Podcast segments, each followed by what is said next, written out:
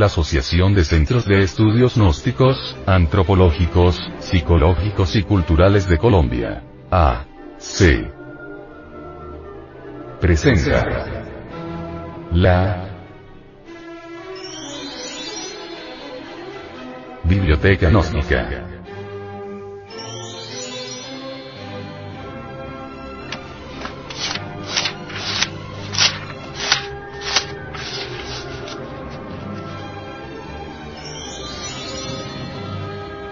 La Gran Rebelión.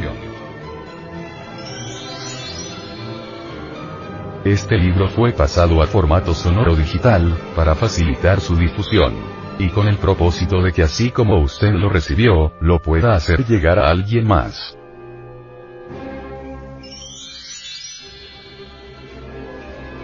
Libro. La Gran Rebelión. Autor. Samael Aumeor.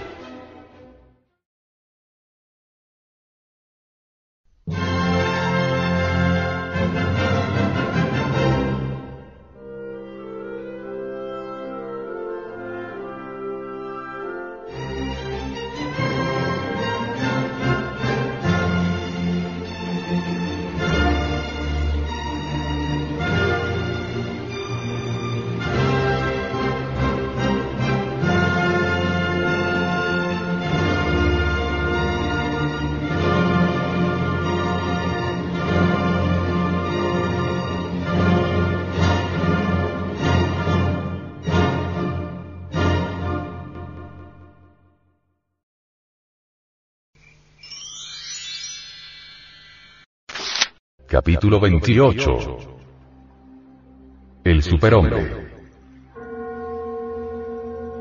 Un código de Anahuac ha dicho. Los dioses crearon a los hombres de madera y después de haberlos creado los fusionaron con la divinidad. Más luego añade. No todos los hombres logran integrarse con la divinidad.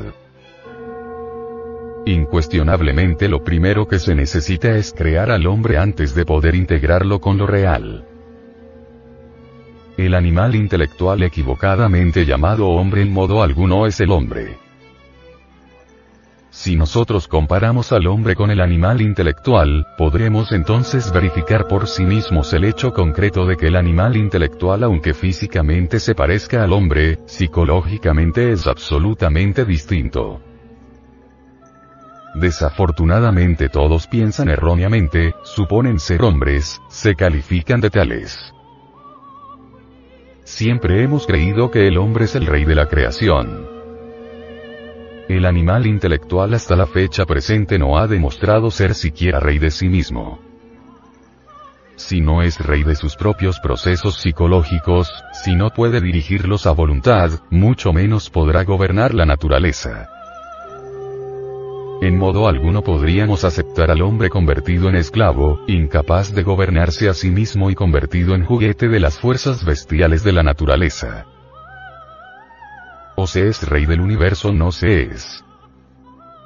En el último de estos casos incuestionablemente queda demostrado el hecho concreto de no haber llegado todavía al estado de hombre.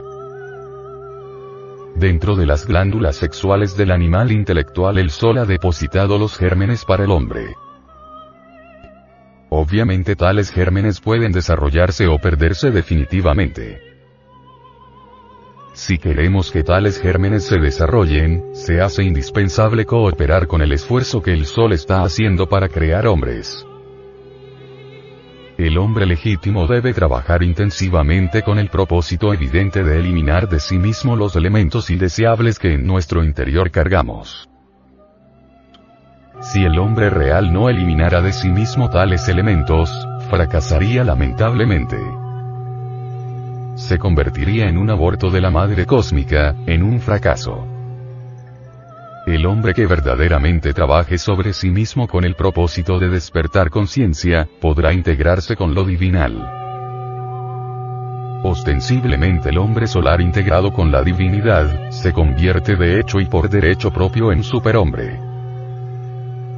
No es tan fácil llegar al superhombre. Indubitablemente el camino que conduce al superhombre está más allá del bien y del mal. Una cosa es buena cuando nos conviene y mala cuando no nos conviene. Entre las cadencias del verso también se esconde el delito. Hay mucha virtud en el malvado y mucha maldad en el virtuoso. El camino que conduce al superhombre es la senda del filo de la navaja. Esta senda está llena de peligros por dentro y por fuera. El mal es peligroso, el bien también es peligroso. El espantoso camino está más allá del bien y del mal, es terriblemente cruel. Cualquier código de moral puede detenernos en la marcha hacia el superhombre. El apego a tales o cuales ayeres, a tales o cuales escenas puede detenernos en el camino que llega hasta el superhombre. Las normas, los procedimientos, por muy sabios que sean, si se encuentran enfrascados en tal o cual fanatismo, en tal o cual prejuicio, en tal o cual concepto puede obstaculizarnos en el avance hacia el superhombre.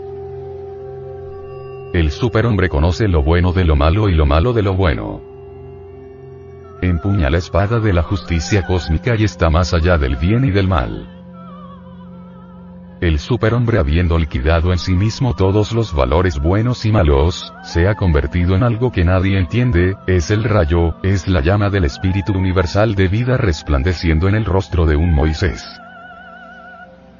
En cada tienda del camino alguna anacoreta ofrece sus dádivas al superhombre más este continúa su camino más allá de las buenas intenciones de los anacoretas.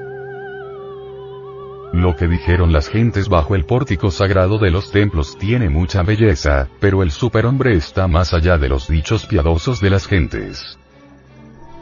El superhombre es el rayo y su palabra es el trueno que desintegra a los poderes del bien y del mal. El superhombre resplandece en las tinieblas, más las tinieblas odian al superhombre.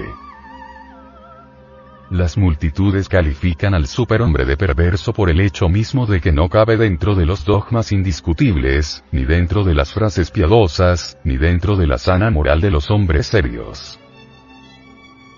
Las gentes aborrecen al superhombre y le crucifican entre criminales porque no lo entienden, porque lo prejuzgan, mirándolo a través del lente psicológico de lo que se cree santo aunque sea malvado. El superhombre es como la centella que cae sobre los perversos o como el brillo de algo que no se entiende y que se pierde después en el misterio. El superhombre ni es santo ni es perverso, está más allá de la santidad y de la perversidad. Más las gentes le califican de santo o de perverso. El superhombre brilla por un momento entre las tinieblas de este mundo y luego desaparece para siempre. Dentro del superhombre resplandece abrasadoramente el Cristo rojo, el Cristo revolucionario, el Señor de la gran rebelión.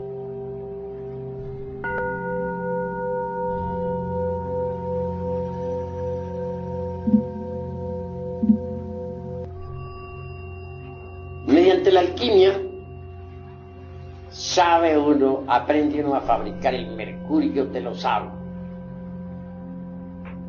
con el que puede fabricar los cuerpos existenciales superiores del ser. Indubitablemente transformando el exioquejari, es decir, el esperma sagrado, se elabora el mercurio de los sabios. Indubitablemente, tal tal materia venerable. Tiene que pasar por algunos procesos de purificación antes de ser útil. Esa materia venerable, esa agua misteriosa,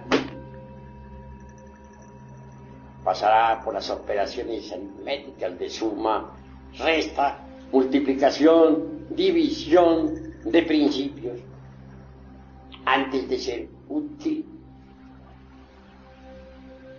Es obvio que en principio tal materia venerable, resultado, como ya dije, de las transmutaciones del esperma, es negra. Así se logra refinar el sacramento de la iglesia de Roma.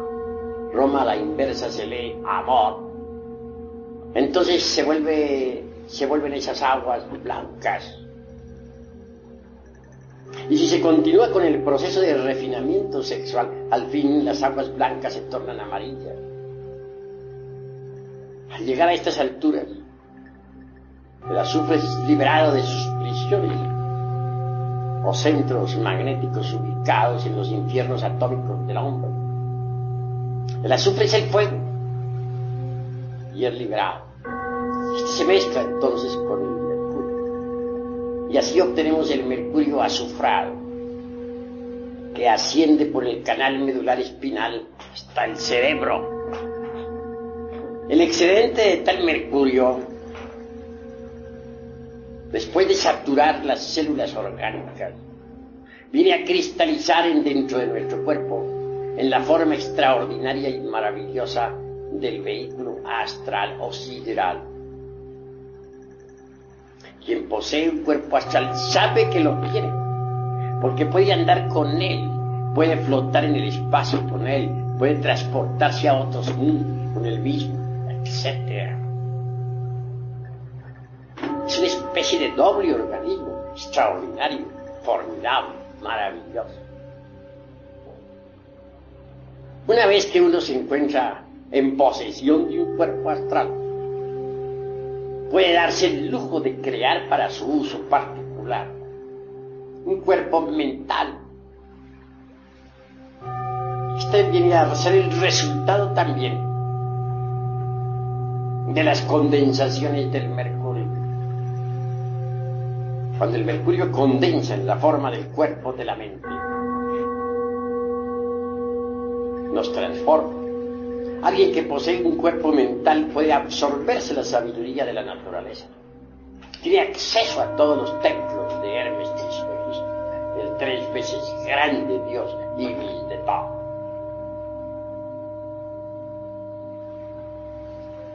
Cuando uno ya ha logrado tal éxito, está preparado para fabricar el cuerpo de la voluntad consciente. Este también viene a cristalizar con las condensaciones del mercurio de los años. Así que alguien que tenga los cuerpos físico, astral, mental y causal, de hecho, puede recibir los principios étnicos, búdicos o anímicos que lo convierten en hombre real. Esto quiere decir que antes de ese instante no se es hombre. Antes de ese momento uno no es más que un animal intelectual. Un profesor de medicina en el Distrito Federal decía que estos seres humanos, que se llaman, no son más que mamíferos racionales decir mamíferos racionales o mamíferos intelectuales, pues es lo mismo. Hagamos pues una plena diferenciación entre lo que son los mamíferos intelectuales y lo que es el hombre. Solo quien posea esos vehículos es hombre.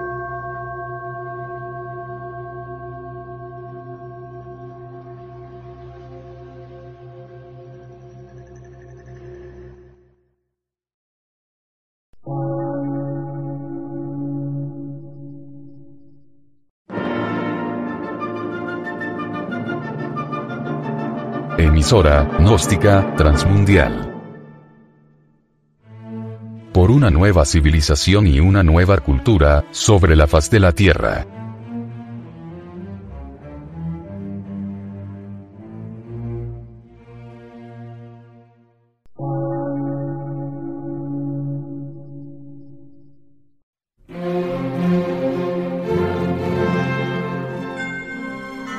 Medio de radiodifusión científico, artístico, místico y filosófico, de la Asociación Colombiana de Centros de Estudios Gnósticos, Antropológicos, Psicológicos y Culturales. A.C.